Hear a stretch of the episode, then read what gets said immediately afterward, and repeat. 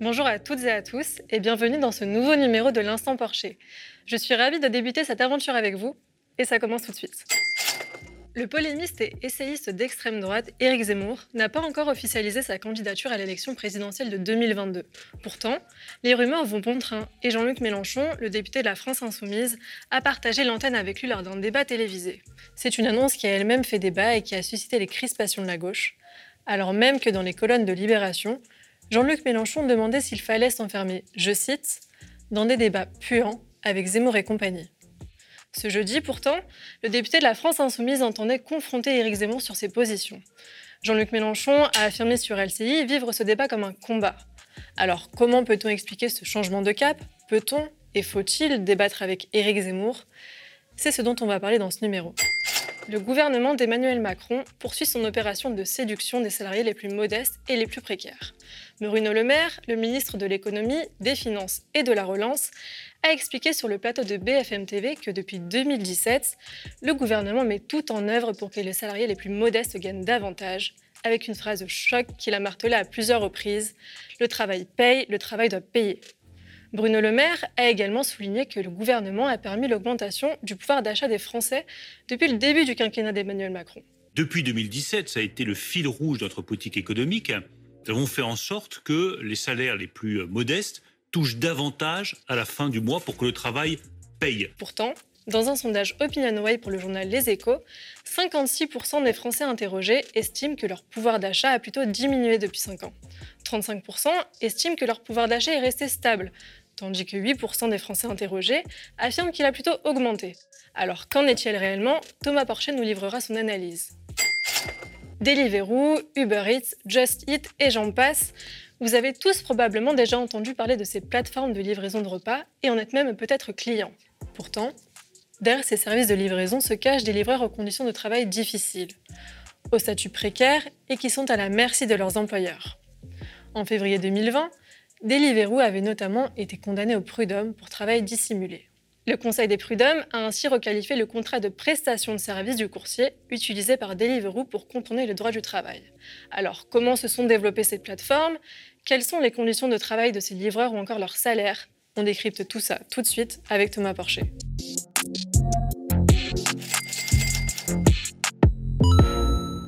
Dans un sondage réalisé par Harris Interactive pour le journal Challenge, Éric Zemmour afficherait 11% des intentions de vote lors du premier tour des prochaines élections présidentielles, alors que ce dernier n'a pas encore officialisé sa candidature. Toujours selon ce même sondage, Jean-Luc Mélenchon afficherait également 11% des suffrages. Et oui. Alors, hasard du calendrier ou pas, ces derniers se sont affrontés lors d'un débat télévisé ce jeudi. Alors bonjour Thomas. Bonjour. Alors c'est une question qu'on peut euh, naturellement se poser. Est-ce que Enfin, peut-on ou pas inviter Éric Zemmour sur un plateau de, télévision? Peut-on débattre avec lui? Alors, euh, c'est une question que je pense qui a traversé toute la gauche. Et au début, la gauche, il semblait y avoir un consensus pour dire qu'il euh, ne fallait pas débattre euh, avec Éric Zemmour. Ça allait même au-delà de, la gauche. Hein. Par exemple, Jacques Attali avait pris position pour ne pas débattre avec Éric Zemmour. Et la conséquence de ça, ça a été quoi? Ça a été en fait que Éric Zemmour était tout seul tout seul. Hein. Il avait que des seconds couteaux euh, qu'il arrivait à facilement battre euh, en débat. L'audience a monté. Et là, à un moment, à la fin, c'était la grande messe. Zemmour, tous les soirs, il disait 800 000, 1 million de téléspectateurs. Et il posait le soir sa chronique euh, sans, sans, contradicteur. Donc, est-ce que c'était une bonne stratégie? Il me semble, en tout cas, moi, à mon sens, non. Il faut toujours avoir des débatteurs. Enfin, il y a tous les mouvements qui sont en dehors des, médias et qui sont extrêmement importants et qui arrivent parfois à imposer des sujets comme celui des violences policières avec le comité Adama sur la place publique, et c'est important. Mais reste que les médias restent encore regardés. Quand vous avez 800 000, 1 million de personnes qui vous regardent tous les soirs, euh, vous ne pouvez pas parler comme ça, faire une grande messe sans contradicteur. Donc moi, je pensais déjà à l'époque qu'il fallait aller toujours jouer le jeu de la contradiction. Et moi, je l'ai toujours joué à titre personnel euh, dans les médias parce que c'est toujours mieux d'avoir une contradiction plutôt que de dérouler les choses tout seul. Surtout qu'un certain nombre, à un moment de ses propos, sont après contredits dans les réseaux sociaux par d'autres gens très intelligents qui auraient pu finalement le contredire directement euh, sur place. Donc ça, c'était ma, première, ma première euh, intuition. La deuxième chose, c'est que Mélenchon, ce n'est pas n'importe qui. Mélenchon, c'est un candidat qui a fait 19% à l'ancienne présidentielle. Et là, accepter un débat avec quelqu'un qui ne s'est pas encore déclaré candidat, euh, c'est quelque part euh, le légitimer comme quelqu'un d'important. Donc ça, peut faire débat. Donc en théorie, moi je dirais, pour conclure tout ça, hein, même si je n'ai pas un avis extrêmement tranché sur la question, en théorie, je dirais qu'un représentant comme Mélenchon ne devrait pas débattre avec Éric Zemmour. On est dans des catégories différentes. Et que là, il lui donne l'impression que c'est un challenger important, alors qu'on ne sait pas du tout ce qu'il en est. La campagne a à peine commencé. C'est peut-être une bulle spéculative parce qu'il y a un certain nombre d'événements comme la sortie de son livre qui fait qu'on parle beaucoup de lui. Mais euh, on, ne sait pas ce qu'il va donner sur le long, euh, Éric Zemmour. Est-ce qu'il sait faire une campagne? Est-ce qu'il sait parler d'autre chose que, du grand remplacement? On ne sait pas. Donc là, il lui donne une légitimité. Mais après, en même temps, hein, je, vais devoir dire du en même temps, euh, aujourd'hui, la politique, c'est une succession de buzz malgré tout. Et euh, un mec comme Zemmour qui passe de 2 à 10% dans les sondages, on ne peut pas faire comme si on ne voyait pas ça. Sinon, on revient à la première partie que j'ai dit et on le laisse faire tout seul. Et à un moment, il va être à 15 et, on ne saura pas quoi faire. Donc la politique étant un buzz, il y a un moment, la politique comme on aimerait qu'elle soit, et en théorie on ne devrait pas faire le débat, et la politique comme elle est aujourd'hui, euh, avec les réseaux sociaux, euh, avec les médias, où c'est un buzz permanent. Et donc il vaut mieux faire partie du buzz, même si c'est un bad buzz, que d'être à côté de ce buzz. Donc je pense que tactiquement, c'était plutôt à droite d'organiser ce débat, qui profite finalement aux deux qui profite à Zemmour parce que c'est légitime comme candidat important, et à Mélenchon parce que ça le, ça le légitime comme le seul euh, barrage face à l'extrême droite. Mais finalement, est-ce que ce ne serait pas offrir une tribune supplémentaire à Eric Zemmour euh, Surtout à la télévision, là on sait que il fait le plus euh, d'audience. Oui, tout à fait. Mais en fait, je pense que Zemmour, malheureusement, n'a pas besoin de Mélenchon pour avoir une tribune. Enfin, il en a une, c'est quand même un journaliste qui est, qui est, dans les médias depuis des, des, des, des années qui là avait, si on compte tous les CNews, euh, si on rajoute le Figaro qui avait quand même une audience extrêmement forte, la vente de livres fonctionne. Donc c'est un phénomène qu'il faut, quand même, faut quand même prendre en compte. Après, j'aurais aimé, moi, que ce soit pris en compte en amont plutôt que là. Euh, mais bon, la politique fait que, voilà, c'est un spectacle aujourd'hui. La politique, c'est un concours de beauté. Et donc, euh, on est dans, dans, ce type de, de, de, buzz pour, pour, pour, pour qu'on puisse parler et de, Zemmour et de Mélenchon. Après, sur le long terme, quand même, malgré tout, et il faut retenir ça de la campagne de Mélenchon de 2017, ce qui a fait le succès de Mélenchon en 2017, mais également d'un Macron en réalité, euh, c'est qu'ils avaient une ligne et qu'ils sont restés fidèles à leur ligne. Mélenchon, il avait une ligne, quand il était à 8% dans les sondages ou 10% et que Hamon était à 7-17%, il n'a pas infléchi sa ligne, il a continué, continué, il est arrivé à 19%. Donc je pense qu'on peut faire des gesticulations comme ça médiatiques qui peuvent faire apporter quelques points ou faire, faire en sorte que ça mette la lumière. Mais après, c'est le fond. Sur une campagne de quelques mois, c'est quand même le fond qui compte à un moment. Ce que tu défends. Et ce qui intéresse les Français, ce n'est pas des débats sur le grand remplacement. En tous les cas, moi, je pense que les fins de mois difficiles, le service public sont des débats beaucoup plus importants qu'il faut à un moment que la gauche arrive à imposer euh, dans le débat public. Il ne faut pas que la gauche euh, suive tout le temps les débats où il y a de la lumière. Donc ça peut être bien sur un instant comme ça, mais ça ne peut pas faire l'objet d'une campagne sur le long terme. Voilà. Et Zemmour, je pense qu'il n'a pas besoin de Mélenchon pour aller à la télé, malheureusement. Il est partout. Euh, on ne parle que de lui. Première page de, Paris Match. Paris Match comme un événement politique aujourd'hui. donc voilà, c'est euh, c'est pas pas comme si on donnait un supplément de lumière à quelqu'un qui en a déjà énormément et dont tout le monde parle en réalité. Et justement, tu as parlé de concours de beauté, de buzz, de spectacle. Est-ce que finalement, euh, désormais, la politique en est réduite à ça, à, justement à cette recherche euh, du spectacle, du buzz? Bah, de, plus en plus, hein. ça, bah, ça va avec la société de médiatisation, les réseaux sociaux. On a vu quand même que des gens comme Trump ont réussi en faisant un buzz permanent euh, à gagner, mais même d'autres dans des partis euh, de gauche. Hein. Euh, Sandrine Rousseau a un profil intéressant, et puis chaque fois qu'elle passe, elle fait du buzz, donc les gens l'invitent encore plus, et on parle beaucoup d'elle, et puis finalement, elle est, en, finale de la primaire contre Piolle et, Bateau, et face, à, face à Jadot. Donc aujourd'hui, le, buzz, c'est important. C'est important pour, se faire connaître, pour mettre un coup de projecteur. Mais après, c'est le fond qui l'emporte sur le long terme. Euh, Sandrine Rousseau, elle est, prof d'économie. je ne dis pas qu'elle n'a pas, pas, de fond. Hein. Son discours est très structuré, très travaillé, etc. Et c'est ça qui fera la différence sur le long terme. Et Mélenchon, c'est pareil. Mélenchon, il a un programme en tête, ce qui est moins le cas de Zemmour. Hein, parce que Zemmour, finalement, sur le programme, on ne sait pas encore ce qu'il veut, rien n'est cadré. Euh, il va faire un coup en fait marketing comme Macron, qui a cadré son programme très à la fin et qui nous a fait croire qu'il était ni de gauche ni de droite. Enfin, pas à nous, mais à certains. Zemmour va faire la même chose, il va faire croire que voilà, c'est un gaulliste, etc., sans avoir vraiment de, cadrage, alors que Mélenchon, lui, il a en tête quand même un vrai programme qu'il a travaillé quand même depuis pratiquement dix ans maintenant, et qu'il maîtrise et qui est crédible, puisqu'il a été soutenu par une centaine d'économies. Et c'est ça qui fera la différence sur le long terme. Donc un coup comme ça, c'est compréhensible. Si ce n'est que des coups comme ça, c'est pas comme ça qu'on gagnera. Tu as parlé du coup du fait que bah, euh, Emmanuel Macron, euh, donc en 2017, avait euh, donc lancé son programme quelques mois avant le premier tour. Zemmour n'a pas encore de programme, il n'est pas encore candidat. Finalement, beaucoup de candidats n'ont pas vraiment de propositions claires en tout cas en, économie. Par exemple, Anne Hidalgo, la maire de Paris, qui avait officialisé, officialisé pardon, sa candidature en évoquant l'augmentation du salaire des professeurs. Est-ce que finalement, les politiques évitent à tout prix justement d'entrer dans le concret maintenant, de, proposer de vraies choses alors qu'on est vraiment voilà, à quelques mois de, du premier tour. Mais oui, c'est ça qui est dommage, c'est qu'aujourd'hui les, formats sont de plus en plus courts. L'important c'est le buzz. Les gens, quand vous leur demandez pour qui ils votent, ils votent pour des gens en disant oui, lui je l'aime bien, il a l'air sympa, lui je peux pas. Enfin, par exemple, quand tu demandes à quelqu'un pourquoi pas Mélenchon, il dit ah lui je peux pas. Pourquoi Macron? Ouais, lui je l'aime bien, il, voilà, il connaît l'entreprise. Enfin, on vote, c'est un concours de beauté. Donc on ne parle pas du fond. Alors le fond c'est essentiel. Moi Macron, ce qui m'avait marqué, c'est qu'il faisait ses grandes conférences euh, en, donnant des exemples, en disant voilà, moi je suis ni de gauche ni de droite, en mettant un petit coup à gauche quand il fallait, un petit coup à droite quand il fallait en ne parlant pas vraiment de, ce qu'il allait faire, mais en faisant des grandes messes comme ça. Ça plaisait parce qu'il était jeune, parce qu'il était nouveau, parce qu'il était dynamique. Euh, voilà, ça a plu à une certaine population. Mais quand il a présenté son programme, c'était un programme extrêmement violent, dur. Il l'a présenté à un mois et demi du premier tour, quand il était déjà très haut dans les sondages. Il a fait dans une interview fleuve aux échos.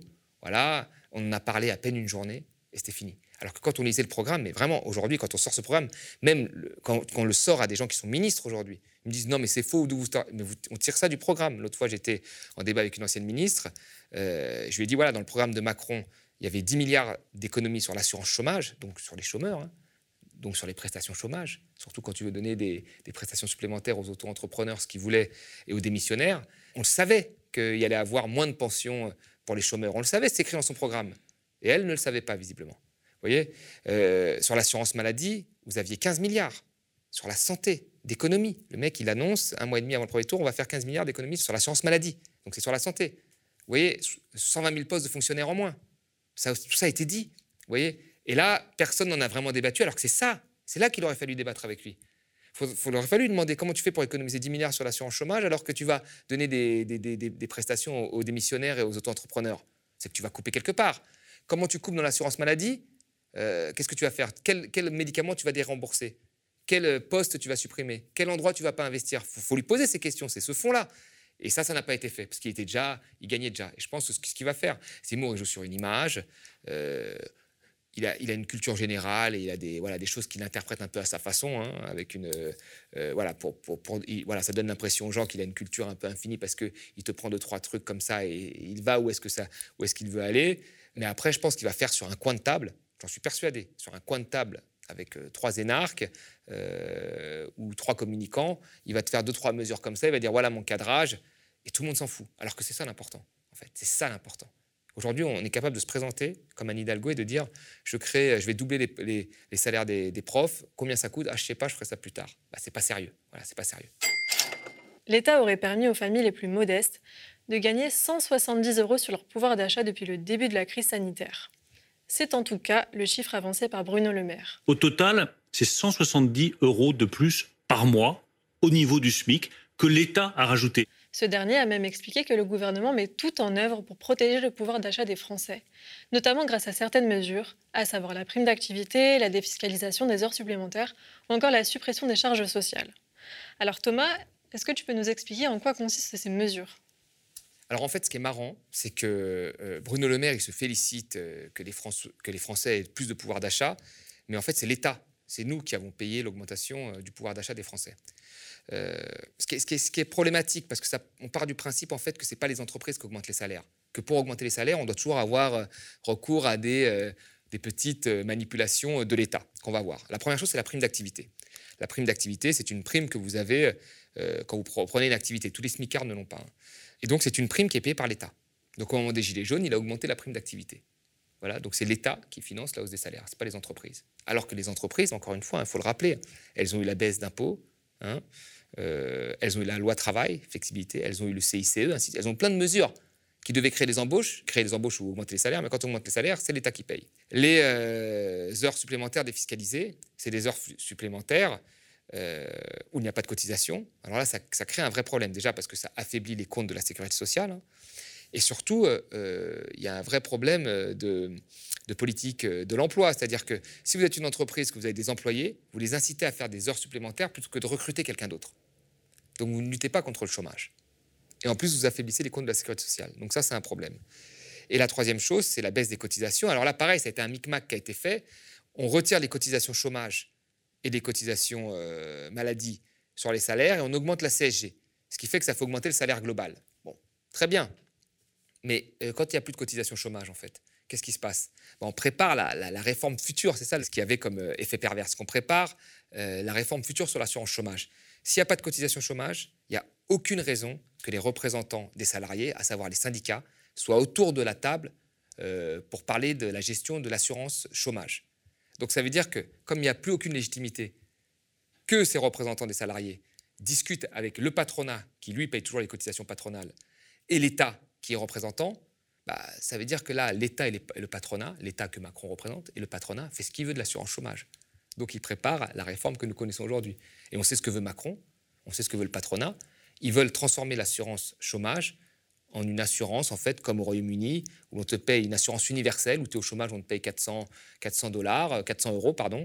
Euh, et voilà, ils veulent casser cette assurance chômage où tu touches une, une, prestation chômage en fonction du salaire que tu as eu. Là, ils veulent revenir à quelque chose qu'on te donne, on donne à tous les chômeurs, comme ça, ça coûte pas cher à l'État, et c'est avantage Macron qui veut réduire euh, les déficits, surtout avec tous les cadeaux qu'il a fait. Et, et l'autre, ça permet au patronat d'avoir une main-d'œuvre corvéable à merci, que l'on peut employer euh, comme, comme on veut, au salaire que l'on veut, puisqu'elle euh, ne peut pas vivre avec, un, avec une assurance euh, universelle chômage. Donc en fait, ces, ces petits micmacs qui ont été mis en place, qui sont tous financés par l'État et qui engendrent des pertes très élevées dans les, dans les comptes publics, en plus des pertes qui ont été données déjà au cadeau aux entreprises, préparent en plus euh, des attaques contre le modèle social, notamment celui de l'assurance chômage. Donc quand je vois des gens qui sont surpris aujourd'hui en disant Tiens, l'assurance chômage, tout a été mis en place pour la détruire, c'était écrit dans le programme de Macron, on l'a vu avant, et en plus, tout était préparé d'un point de vue technique pour que ça se fasse plus facilement. On peut imaginer que ces mesures, ces réformes euh, se font peut-être au détriment d'autres aides. Euh, donc finalement, voilà, quelle est, quelle est la contrepartie pour les, pour les Français et pour les salariés Il n'y a, aucune contrepartie. Alors les, les, Français, bien sûr, à la fin du mois, ils ont un petit peu d'argent. en plus, parce qu'ils ont moins de, fiscalité. Mais c'est soutenu par l'État, encore une fois. Et derrière, ça indique, ça a des conséquences, ce qu'on dit macroéconomiques sur le reste de l'économie. Puisque, les, comme j'ai dit, les, déficits se creusent dans la sécurité sociale, euh, les emplois ne sont pas créés à cause de la défiscalisation des heures supplémentaires. Il y a quand même plein d'effets, euh, des externalités négatives. Mais après, les contre, ce, qui est, ce qui est embêtant, c'est quoi? C'est que, vous voyez, là, on voit très bien qu'on euh, qu'on assiste, en fait, l'entreprise est très assistée, en fait, par l'État. Parce qu'on lui baisse sa fiscalité, euh, on lui offre des lois travail, on lui offre des subventions à la production. Alors, on nous parle beaucoup d'impôts sur la production qu'on a supprimés, mais ils avaient beaucoup de subventions à la production. On lui offre des baisses de charges sur les bas salaires avec le CICE, etc. On lui offre plein de choses, en fait, et elle n'est pas capable d'augmenter les salaires. Alors qu'elle gagne beaucoup plus, les, bénéfices augmentent, les profits augmentent, mais on n'est pas capable d'augmenter les salaires. Et là, pour augmenter les salaires, quand les gens commencent à être fâchés, parce qu'on ne parle que des bas salaires, les hauts salaires, eux, ils augmentent hein, tout le temps. Là, on parle vraiment des bas salaires. Et pour augmenter les bas salaires, bah, qu'est-ce qu'on fait? Eh ben, on, dit que c'est l'État qui doit en plus prendre en charge les bas salaires. Donc là, il y a un vrai problème. Il y, vrai problème. Les entreprises, normalement, si tu leur fais le CICE, si tu leur fais le pacte de responsabilité, si tu leur fais la baisse de l'impôt, c'est pour qu'elles augmentent les salaires elles créent des emplois euh, aussi. C'est pas juste pour qu'il y ait plus de profits qui profitent aux actionnaires. Et là, euh, pour le moment, c'est ce qu'on voit. Voilà, parce qu'il n'y a pas de création d'emplois ou très peu, et il n'y a pas d'augmentation de salaire, puisqu'on est obligé encore de les refinancer par, l'État. Donc là, il y a un vrai problème. Et la contrepartie de ça, c'est quoi? C'est qu'on va devoir couper ailleurs dans les dépenses publiques. Donc les dépenses publiques, c'est quoi? C'est euh, alors les fonctionnaires de police, les fonctionnaires de l'hôpital, etc. Il y a beaucoup de fonctionnaires, c'est très difficile. Euh, de, il y a les moyens de l'éducation. Il y a beaucoup de fonctionnaires, c'est très difficile de s'en séparer. D'accord? Mais il y a plein de choses euh, où on peut taper. Et donc c'est la maladie, on peut taper, l'assurance maladie. Euh, les aides sociales, on se souvient Macron, pognon de dingue, hein, le handicap, les allocations. Là, on peut taper, c'est tranquille. Donc il y a plein d'endroits où on va couper comme ça pour rééquilibrer les budgets. Euh, donc c'est problématique, c'est très problématique, c'est extrêmement problématique. Euh, c'est aux entreprises d'augmenter les salaires, c'est pas l'État d'assister les entreprises, surtout quand elles ont eu des grands cadeaux. Et finalement, Bruno Le Maire et le gouvernement, de manière générale, ont beaucoup insisté sur le fait qu'ils avaient tout fait pour augmenter le pouvoir d'achat des Français. Euh, est-ce que finalement, ça ne résulte pas d'un projet politique à quelques mois des présidentielles Et est-ce que euh, finalement, Emmanuel Macron ne chercherait pas à se faire passer pour le, président du pouvoir d'achat? Oui, enfin là, c'est vrai qu'ils ont sorti le, carnet de chèques euh, et c'est vrai qu'il y a eu des, baisses de, fiscalité. Mais après, il y a beaucoup de choses sur lesquelles le, point d'indice des fonctionnaires ou le SMIC, le SMIC, il y avait quand même une commission là qui refuse toujours d'augmenter le SMIC, il l'augmente au niveau de l'inflation et qui, euh, qui, qui négocie euh, sur des, augmentations de 7 centimes par heure pour des gens qui touchent le SMIC. Donc, euh, non, non, on est très. Et puis après, les sécurités des travailleurs, avec les lois travail, font que s'il y a des, problèmes, enfin s'il y a une conjoncture économique basse comme nous vivons aujourd'hui, bah, les entreprises peuvent plus facilement licencier les travailleurs. Donc il faut faire attention à peut-être un petit peu de pouvoir d'achat en plus par un micmac subventionné par l'État, euh, d'une augmentation par les salaires du pouvoir d'achat qui serait beaucoup plus pérenne. Donc euh, je me méfie. Il y a des effets d'annonce dans l'ensemble, et puis là il y a aussi les prix qui augmentent de beaucoup des matières premières, mais dans l'ensemble, je pense que que le pouvoir d'achat euh, a augmenté de manière opportuniste au moment de la crise des Gilets jaunes, euh, par-ci par-là, euh, pour, pour montrer voilà, qu'on faisait quelque chose. Mais dans son ensemble, j'ai quand même l'impression qu'aujourd'hui, pour une grosse partie de la population, la vie, avec les services publics, avec tout ce qui est autour, est beaucoup plus dure depuis le quinquennat de Macron qu'il l'était avant. C'est une première en France. La plateforme de livraison de repas Deliveroo ainsi que trois de ses ex-dirigeants seront jugés en correctionnel en mars prochain. Après un jugement en février dernier au Prud'homme, Deliveroo est de nouveau accusé d'avoir, je cite, dissimulé un grand nombre d'emplois entre 2015 et 2017. Les faits, constatés par l'inspection du travail en 2017 et révélés par Mediapart, concernent des centaines de travailleurs. En 2018, Deliveroo faisait également l'objet d'une enquête de l'Office central de lutte contre le travail illégal. Les livreurs sont notamment employés par Deliveroo comme travailleurs indépendants par le biais du statut d'auto-entrepreneur et cela a permis par exemple à Deliveroo de payer moins de cotisations sociales. Alors Thomas, peux-tu nous rappeler dans quel contexte se sont développés justement ces, euh, ce, micro-travail euh, dans ces plateformes? Il faut, aller chercher ça de, à quelques années auparavant, parce qu'au début, ce type d'économie a eu énormément de, bonnes publicités au départ. On a appelé ça l'économie collaborative, qui avait pour but de mettre euh, en relation des utilisateurs. C'était ça au début. Et ça avait une très bonne réputation parce que c'était finalement un complément de salaire, on nous le présentait comme ça, voilà, un complément de salaire qui fait que tu gagnes un petit peu d'argent en faisant partie de cette économie collaborative, et elle était aussi vue comme une économie dématérialisée. Donc c'était, tu gagnes un peu d'argent, tu n'as pas de hiérarchie, tu n'as pas de patron, tu vois, donc tu es libre. Et en plus, c'est une économie, le net, c'est ce qu'on nous vendait à l'époque, hein, avec Rifkin, Jeremy Rifkin et tout, l'économie dématérialisée, c'est-à-dire l'économie qui ne pollue pas. Or, ces trois choses sont fausses. Et c'est ça, au début, qui a permis à ce type d'économie de s'installer et d'avoir quand même euh, un grand nombre de soutiens d'intellectuels euh, pensant que c'était un truc sympathique. Ah bah oui, je peux gagner un peu d'argent, j'ai pas de patron et en plus je ne pollue pas. Or en réalité, euh, oui, tu, la plupart des gens qui travaillent ne sont pas des gens qui, font ça pour un complément de revenu. La plupart, c'est leur revenu principal. La deuxième chose, c'est que en réalité, tu as un patron. On voit souvent un lien de hiérarchie avec la plateforme, hein, clairement. Et la troisième chose, c'est qu'Internet, nous savons aujourd'hui, pollue, pollue très fortement le net pollue. Quand vous envoyez un mail, c'est l'équivalent d'une ampoule que vous allumez pendant deux heures. Vous voyez? Donc Internet, aujourd'hui, pollue plus que le transport aérien. Donc euh, euh, là-dessus, euh, nous avons été enfin, floués depuis le début sur ce qu'était l'économie collaborative. Ce n'est pas une économie collaborative. Et c'est ça qui fait qu'il y a eu au début un engouement autour de ce type d'économie. Et puis après, on l'a vu, ça s'est développé parce que ça offrait certains services. ça a notamment permis d'avoir des emplois à des gens qui étaient très éloignés du marché de l'emploi et qui avaient du mal à trouver ce type d'emploi pour des salaires de misère. Et ça s'est développé comme ça. Et il y a même un président, enfin un ancien ministre de l'économie qui était dynamique, qui a théorisé euh, l'ubérisation de l'économie comme un avenir envisageable pour tous et pour la France. Et, finalement, est-ce que tu peux m'en dire plus sur ce statut de, travailleur indépendant, sur, sur le salaire justement de ces livreurs et peut-être sur le, type en quelque sorte de personnes qui sont amenées justement à exercer euh, ces métiers-là? Mais ce sont des auto-entrepreneurs, donc c'est dingue, c'est des gens en fait qui dépendent finalement, enfin qui n'arrivent pas à travailler sans ce type de plateforme, vous voyez, euh, qui sont payés à la tâche, donc on revient vraiment à l'économie du tâcheron du 19e siècle, hein, qui n'ont pas de congé, quand ils arrêtent de travailler, ils arrêtent de gagner de l'argent, quand ils sont malades, ils arrêtent de gagner de l'argent, il y a vraiment un bon euh, en arrière. Et ce que disent les études, c'est qu'ils bossent entre 12 et 14 heures par jour, 7 jours sur 7, jours sur 7 euh, avec tous les coûts qu'ils ont en plus, parce que c'est eux qui ramènent leur, outil de production. Vous savez, dans, l'entreprise, aussi critiquable soit-elle, de Ford, Ford, il te donne ton outil de travail. Là, tu payes ton outil de travail. C'est-à-dire, quand tu es un chauffeur Uber, tu payes ton outil de travail en plus. Donc vraiment, c'est le capitalisme western. Tu es payé euh, à la tâche quand tu as une course. Euh, si tu t'arrêtes, tu es malade, tu n'es plus payé tu n'as aucune euh, finalement de, garantie. Hein. Tu payes ton, ta voiture, ton outil de travail. Donc il y, y a un vrai problème. Donc là, les gens travaillent entre 12 et 14 heures, 7 euh, jours sur 7, pour avoir légèrement au-dessus d'un SMIC. C'est des conditions de travail très difficiles. Et ça attire des gens qui sont très éloignés de l'emploi. C'est ça le mal. C'est qu'en fait, vous aviez une grosse partie dans des quartiers euh, plutôt pauvres, des taux de chômage très élevés, hein, parfois trois, trois fois plus élevés que la moyenne nationale. Euh, rien, personne n'arrivait à faire en sorte qu'ils aient un travail. On avait beau expliquer que c'était une question de savoir-être, en réalité, c'est plutôt euh, la croissance économique qui n'était pas assez forte et les entreprises qui ne voulaient pas les employer. Et donc, ces gens-là ont été aspirés pour faire ce type de travail. Et certains ont trouvé que c'était bien.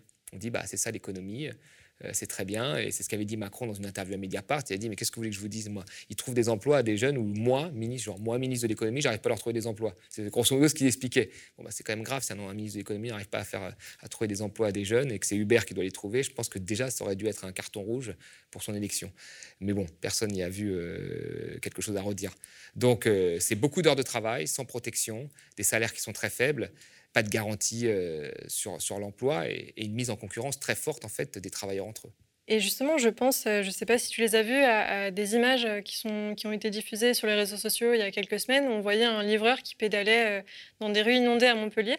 Est-ce que finalement, ces conditions de travail-là, ça ne reflète pas l'ensemble des plateformes justement de, livraison, par exemple? Si, mais qu'est-ce que vont dire les plateformes? Ils vont dire, mais il est son propre patron. S'il n'avait pas envie de bosser, il restait chez lui. Et c'est d'ailleurs, c'est aussi ça, c'est pour ça que moi j'en veux aussi beaucoup à ceux qui ont théorisé tout ça. C'est-à-dire que quand vous parlez à quelqu'un, il dit Moi, je suis mon propre patron, je fais ce que je veux. Euh, un chauffeur Uber va vous dire ça, je fais ce que je veux. Mais en fait, c'est beaucoup plus compliqué que ça.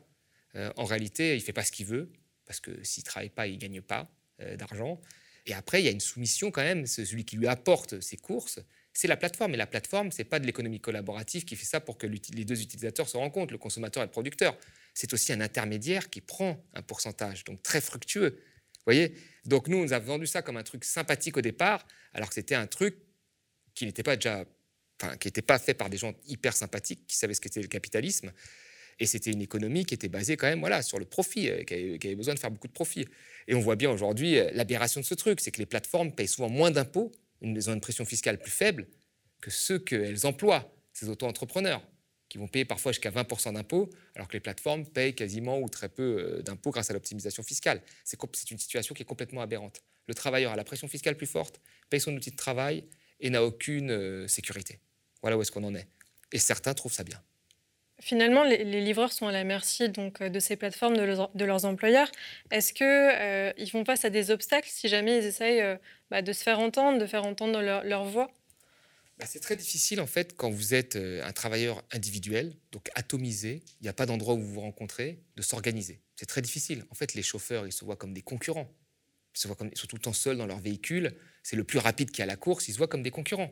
Ils n'ont pas un endroit, une entreprise, il n'y a pas le matin un endroit où ils vont chercher leur voiture, dans un hangar, où ils ont un petit café, où ils discutent entre eux, ils peuvent là dire Ah, c'est dégueulasse, on, monte euh, un syndicat. Non, non, c'est parfaitement atomisé, chacun fait ce qu'il veut dans son coin, et tout le monde est mis en concurrence.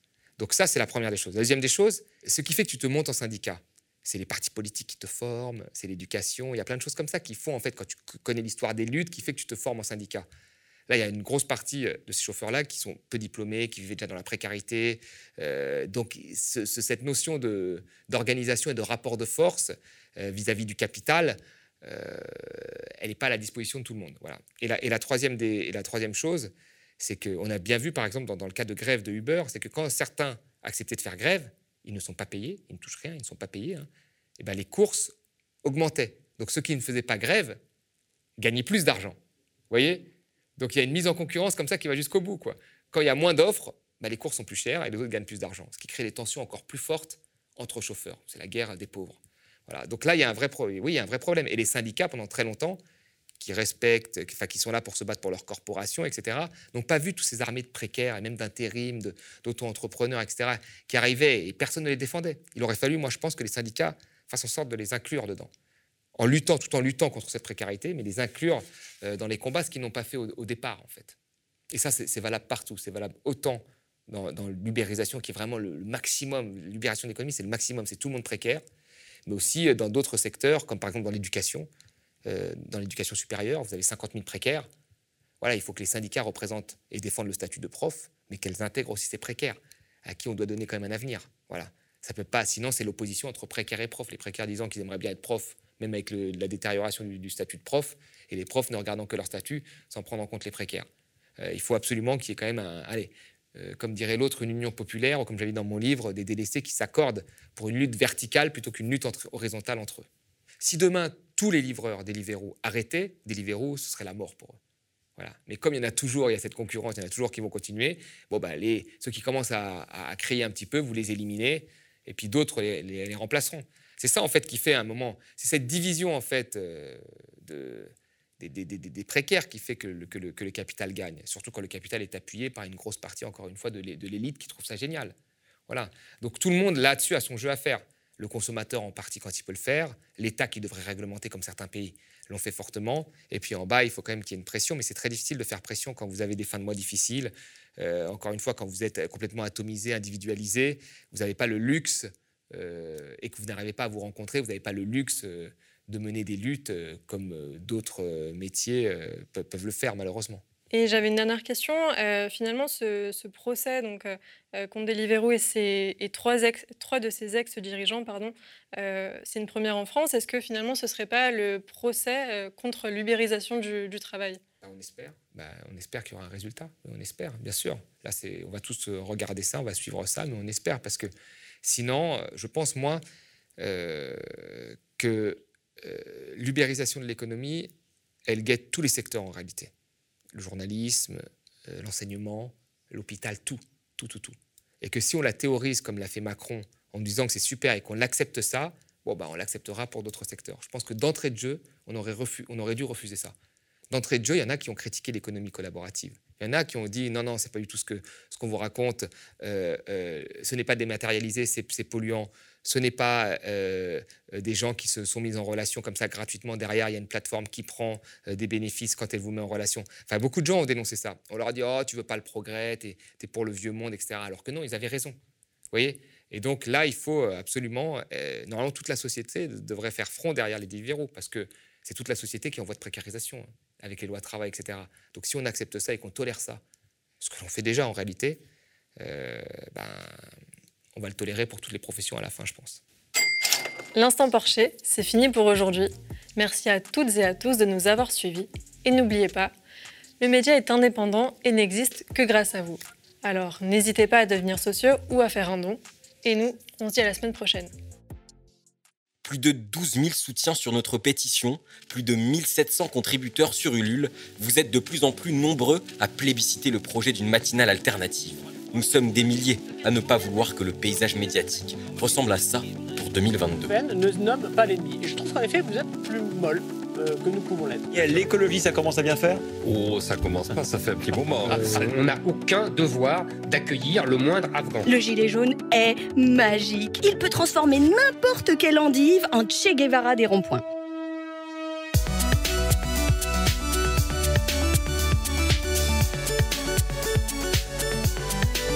Aidez-nous à créer une émission quotidienne et engagée. Rejoignez-nous en contribuant sur Ulule.